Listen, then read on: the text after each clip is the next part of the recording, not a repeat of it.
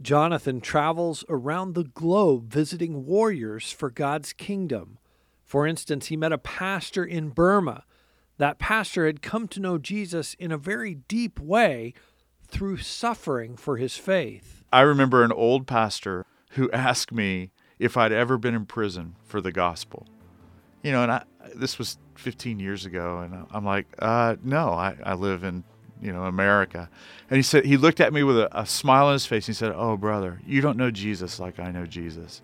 And there wasn't a, a trace of arrogance or anything. It was a genuine, heartfelt, brother, I've walked with God in places that you can't imagine. And God was faithful in the midst of that. Jesus never promised his followers an easy path. In fact, he told his disciples that the world would hate them. He sent them out as sheep among wolves. Jesus' words came true in the life of the apostles, and they're still coming true today in the lives of his followers around the world. Join host Todd Nettleton as we hear their inspiring stories and learn how we can help right now on the Voice of the Martyrs Radio Network.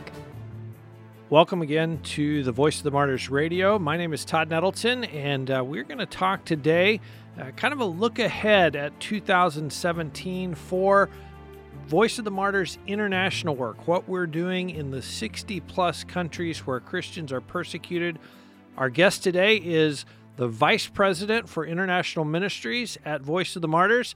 He's another one of our guests that we only use one name because he travels to many of those 60 countries. So, Brother Jonathan, welcome to Voice of the Martyrs Radio. Thanks, Todd. It's great to be with you this morning. Jonathan has been serving at Voice of the Martyrs for six years. Some of you may remember we shared a message that Jonathan spoke in our chapel service here at Voice of the Martyrs called The Gospel Wildfire. If you didn't listen to that episode, I encourage you go back and search for that Gospel Wildfire. Uh, it will encourage you about what God is doing around the world. Jonathan, I want to start out you know, we, we want to talk about 2017, but I want to start out looking backwards because there were some very significant things that happened in our international work last year and one of them involved personnel. You're the vice president for international ministries. At the start of 2016, you weren't. Uh, there was a guy named Mark who was. Mark died of cancer last year. That's something we haven't really talked about here on VOM Radio, but just talk a little bit about that transition and, and maybe some of the things you learned from him or remember about him that you're now sort of taking into your job every day as you kind of try to fill his shoes? Sure. Mark was an amazing, uh, just an amazing guy, a great leader. The thing that really stood out about Mark as you worked with him and knew him was he had this gentle, quiet spirit. And whatever situation we were involved in, there was always a calm that Mark brought to that situation. And that's something I've tried to, to take from. I have a completely different personality. I'm uh, I'm maybe the center of chaos from time to time, uh, but really trying to learn from Mark uh, and remembering Mark as that that quiet, strong leader who who really helped us navigate some difficult waters. It was very difficult losing Mark uh, in May of last year, and it's something really that we're just now kind of transitioning through, and really feeling like we've kind of dealt with that and we're moving forward. But yeah, we miss him every day. One of the things about Mark at the start of his missionary journey or his gospel service journey, uh, he looked in Operation World. He found the country with the lowest percentage of Christians where he could get a visa, and that's where he went. Uh, I mean, he just set out with, hey, wherever God's name is not known, that's where I want to go. Uh, and really, he brought that to VOM too. Obviously, years later, but he still had that mentality of I want to go to the front lines, I want to go to the places, I want to make Jesus' name known where it's not known now. Yeah, I still remember spending a couple of days in a house that Mark and his family had built in Bangladesh. To get to this house, you had to really want to get there. a couple of ferry rides, a, a boat ride across a river, walk into a compound, and there's where Mark was established his work and was working as he came to VOM. So, yeah. Let's talk a little bit uh, about your job because you've you've mentioned you've stepped into this role in the last year. What's the hardest part of leading the international work for Voice of the Martyrs? Well, I think just the scope of it, as much as anything. 68 countries, 53 staff, and a myriad of of partners and partner organizations and partner denominations and networks across the world. So, dealing with those people, 23 nationalities on our staff, living in 22 countries. Wow. Uh, it's it's an amazing operation to to kind of try to to lead, but it's a challenge every day, and I love it. I love it every day. I was just thinking about the time zones. Even to try to talk to those people by phone, you have to figure out, okay, where are they and what's the difference? And Yeah, I think most of our staff are used to having phone calls at night and uh, working early in the morning. what's the best part of your job?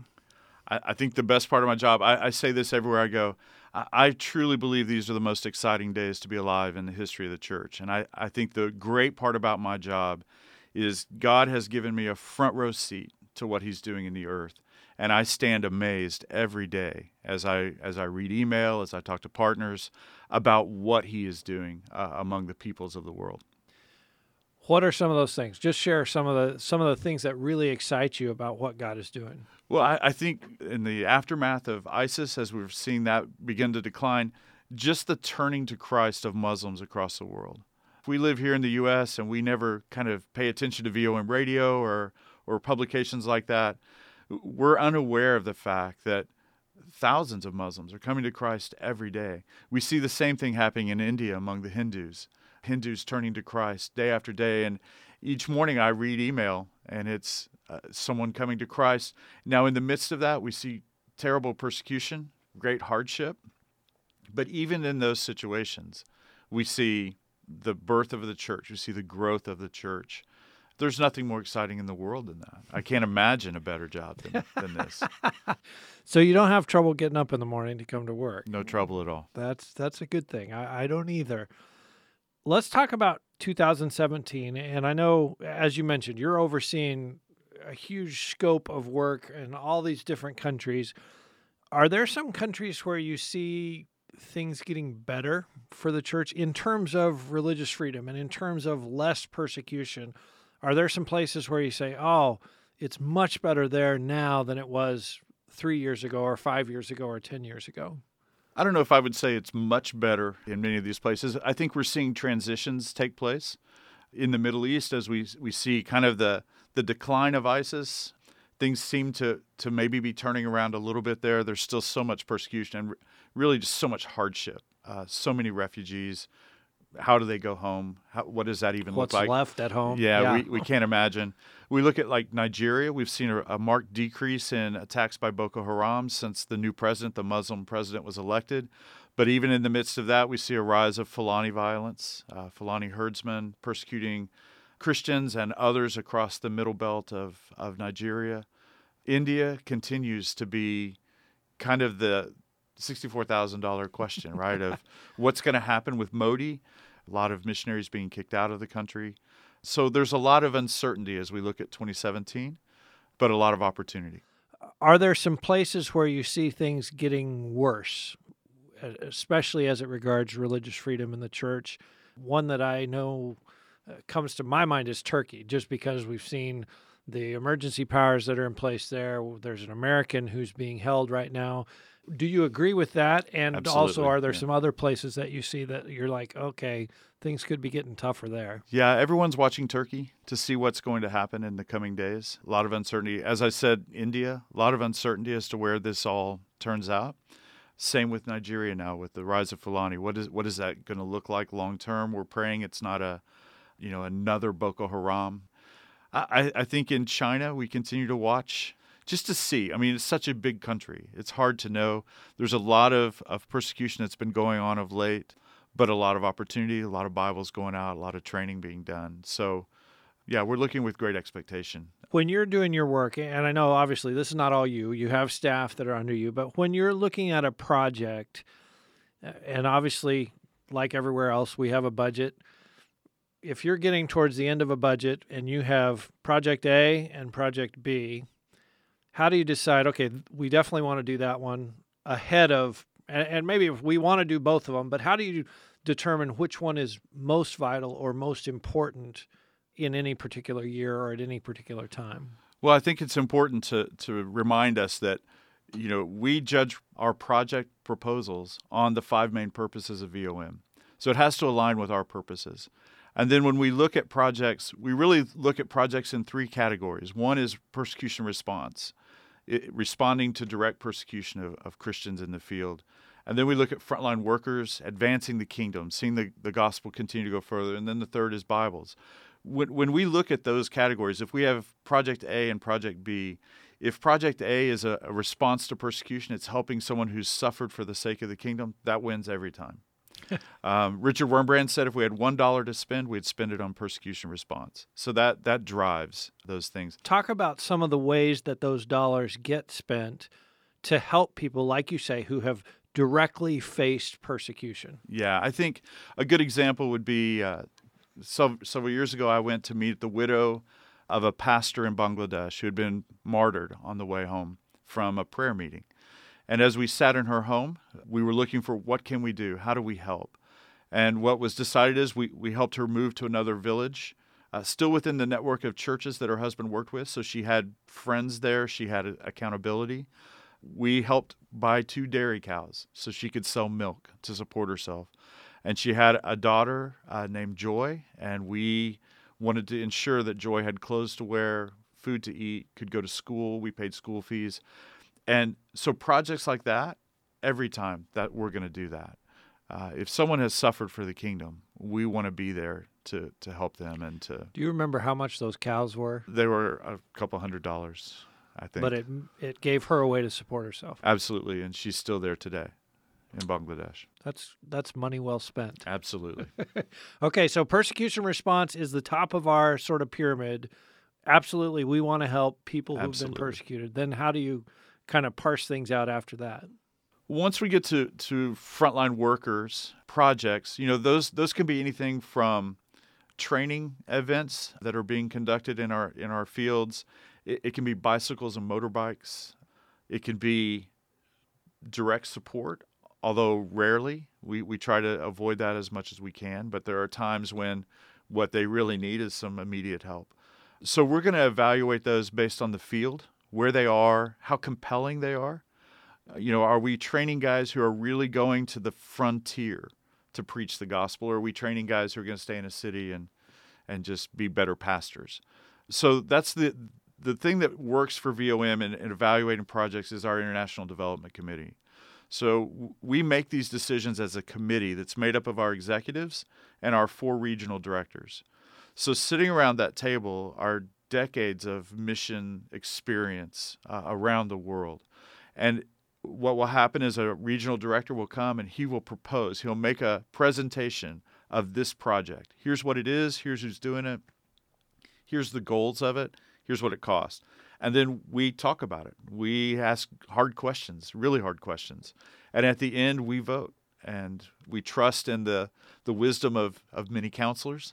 That's how we, we move forward with those. And we did about 1,600 projects last year. Those are, are amazing meetings uh, yeah. to be in. Well, and a and a project can range. I mean, I think of a dairy cow for a couple hundred bucks, up to half a million dollars. Half a million. that would yeah. be a bigger project. Yes, these are uh, big decisions sometimes. Yeah. Well, and I imagine as it gets down to the end of those meetings and the end of the budget, there is some real hard choices between yes, we'd like to do this and this so it does come down to the wisdom of counselors. Then talk a little bit about once you approve those projects, how does that work actually get done? Because your staff is is good size, but it's not big enough to reach all the persecuted Christians in the world. So how does that work on the ground in a place like India to actually get that money there, get it spent, uh, and all the things to actually deliver the aid to the people who need it? Well, that's the big challenge. That's why we, we depend on partners. We work with both large Western mission organizations, but all, but more importantly, we work with with literally hundreds and hundreds of indigenous networks. So our regional director, once the approvals come out, will contact those partners and tell them that things are approved, and then they begin the process of how do we get the funds there, how do we get reporting back, how do we get receipting back. I was with Lawrence Tong, the president of Operation Mobilization a couple years ago, and he I'll, I'll never forget this statement. He said, "In the next decade, the biggest issue in missions is the movement of funds. How do you get money to the field? It's harder than you think." Well, and particularly, we're dealing with countries that aren't always friendly with the United States, so their government may not want money to come in, or the U.S. government may not want money to go there. Right. So, so that's a big challenge for our staff. Uh, you know, we only work hostile and restricted access countries, so so that's a big challenge for us. And there's there's all kinds of ways that we have to to try to do that. But then once the money arrives in the field, we immediately try to get it get the project rolling, get it going. But the really important thing is when the project's over, we we get back reporting from our partner. We also get back receipting. We're in the middle right now of closing out 2016 receipting, and it's it's an amazing thing to me, having worked in missions for a long time, that we on average will receipt about 97% of every project that we do. So in other words, for every dollar, we're going to account for 97 cents of it. That's a pretty amazing thing. That's such a huge task for our staff. I'm proud of them every year when we do it. I'm thankful for accountants. Yes. Uh, I'm not one, but I'm thankful for them.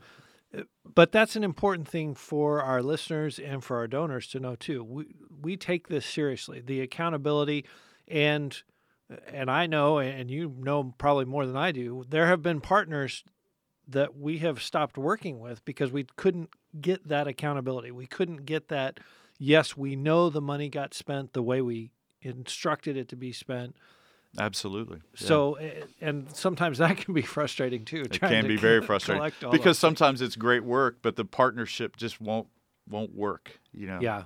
So, uh, are there some projects coming up this year that you're particularly excited about, or that you think, "Wow, this is really going to make an impact"? Yeah, I think I think one of the really exciting ones is we've talked about Nigeria earlier and, and the Fulani is a, a, project that we're doing to provide audio Bibles in Fulani, in Fulfulde, really, which is the language for these discovery Bible groups. And this is where they will get folks who don't know Christ and they'll bring them together just to listen to the Bible. And, and this is a great reminder for me. I'm often challenged by this that, you know, here in, in America, in the West, we, we depend so much on Bible teachers and books, and, and yet God still works, as it says in Hebrews 4 his word is living and active. And simply sitting under a tree, listening to the word of God, we're seeing Fulani come to Christ. And so the opportunity to put those audio resources in their hands in the middle belt of Nigeria, what, a, what an incredible privilege it is for us to partner with God in, in seeing that happen and we see these kind of digital resources happening all over the world you know as as your phones get smaller and smaller well mine's getting bigger and bigger because i can't see it anymore. But being able to put sd cards micro sd cards and someone who's never had the word of god to be able to have it on their phone or to have it in a place where it would be very dangerous for them to have a paper and ink bible but they can have it on their phone. So we have these kinds of projects happening all over the world.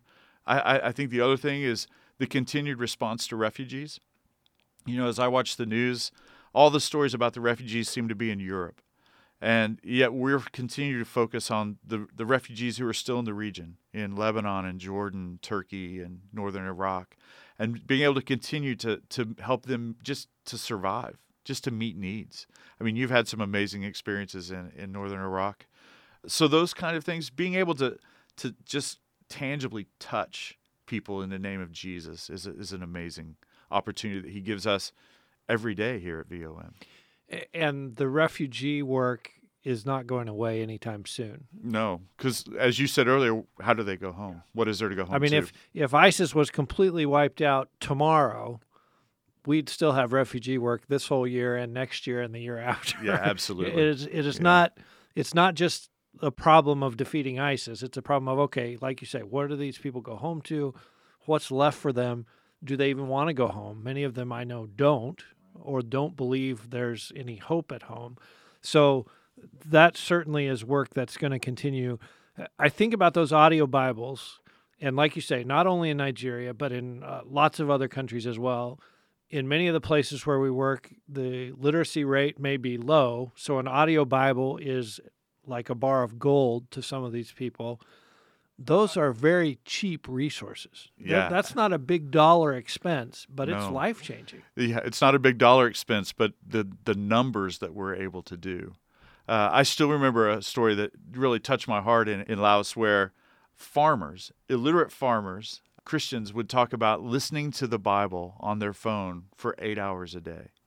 And I thought, man, what a great discipleship program, right? If you just, Yeah. if I just How said, many hey, of us read the Bible for eight hours a Yeah. day? yeah. So those those kinds of resources and being able to put something, as you said, that's inexpensive, but that we can do in mass, is, is just an a really just a cool thing that we see. what are some of the things that you have learned from from persecuted Christians? And I don't just mean lessons, but I mean how does Jonathan live his life differently today because he's had these conversations or these encounters or met these people, seen their example?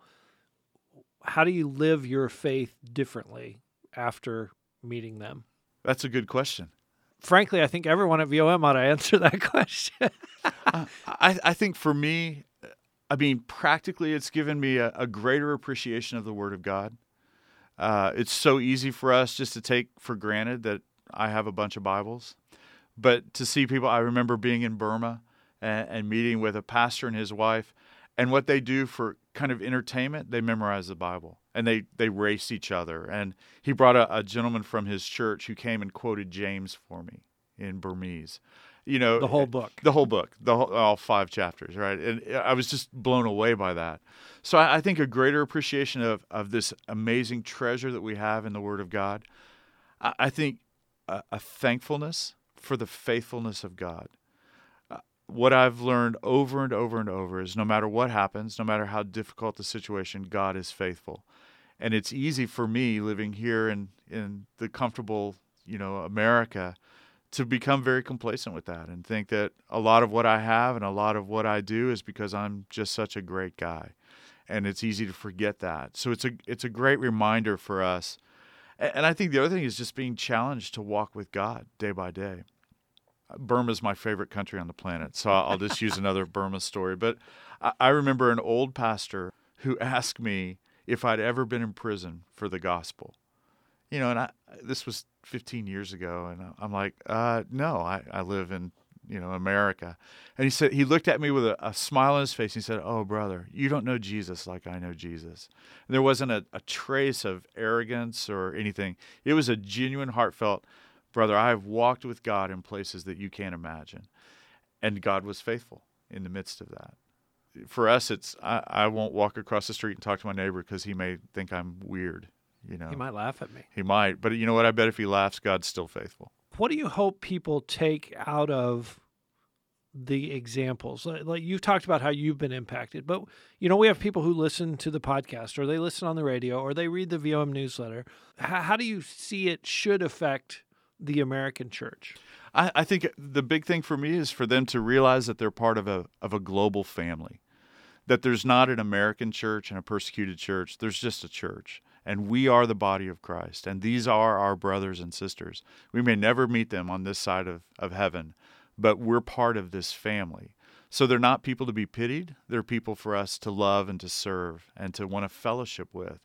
And that's what, what I love about working at VOM is being able to, to help American Christians be in fellowship with their family. So f- for me, that's the big thing to take away from that. I'm part of something so much bigger than me or my local church or even my country. I'm part of the, the global body of Christ. and that makes a difference every day once we grab a hold of that it totally changes how we live every single day. What are some of the ways that we can pray uh, for our international staff this year I- think praying for travel. Our guys, uh, typical guy in our international group will travel 80 to 100 days a year, only in hostile and restricted access countries. Uh, so that's always a challenge. And and there's some people who are listening are like, "Oh man, that must be awesome." I always tell people international travel is very glamorous until you actually travel internationally. the glamour goes away very quickly. Yeah, there's something about 40 hours of travel to get somewhere that's challenging. Yes. So, so I, I think just pray for for the travel, pray for their families. It's a lot of time away from their families. I always remind guys when we're looking at, at staff that this is a sacrifice for your family. This is not just you have to get on a plane. This is a sacrifice for your family.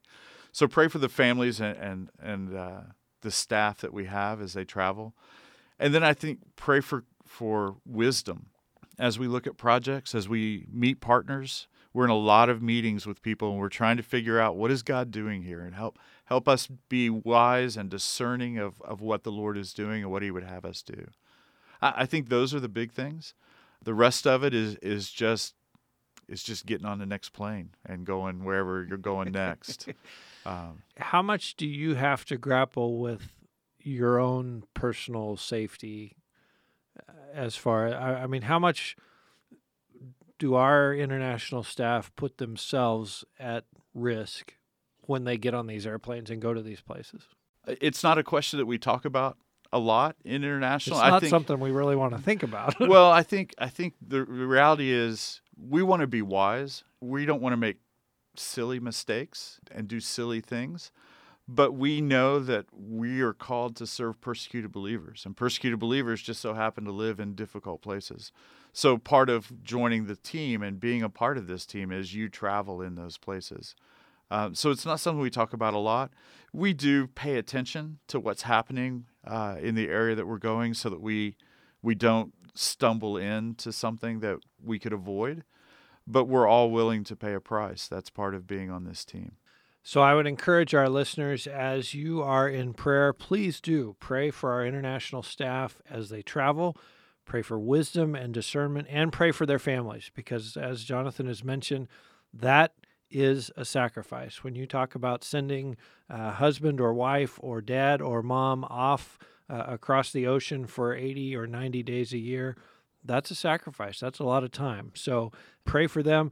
I also want to encourage you. We've talked a couple times about Bibles and Bible distribution today. You can help with that. If you come to vomradio.net, uh, there's a way you can contribute to the Bibles to Captive Nations Fund. All of the money that goes into that fund goes for Bibles. Some of them are printed Bibles, some of them are audio Bibles, some of them are digital Bibles, but all of that money, 100% of it, goes to Bibles into hostile and restricted nations. So if you want to be a part of that, you can contribute and help us to distribute those Bibles.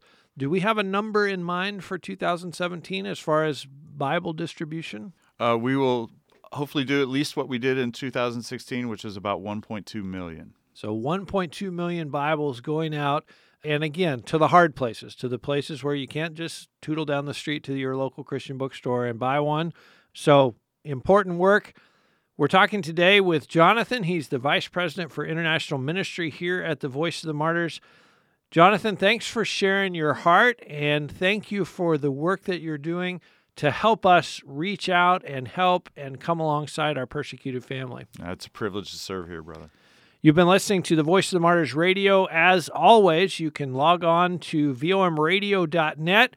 You can hear this interview again. You can also share it with your Christian friends so that they'll be encouraged as well. Subscribe to our podcast so that you never miss an episode of VOM Radio. And join us next week. We're going to talk to a brother who is living and working and ministering in Pakistan. And in his particular situation, he's very open about it. So it'll be interesting for you to hear how he's living and working openly in a Muslim context in Pakistan.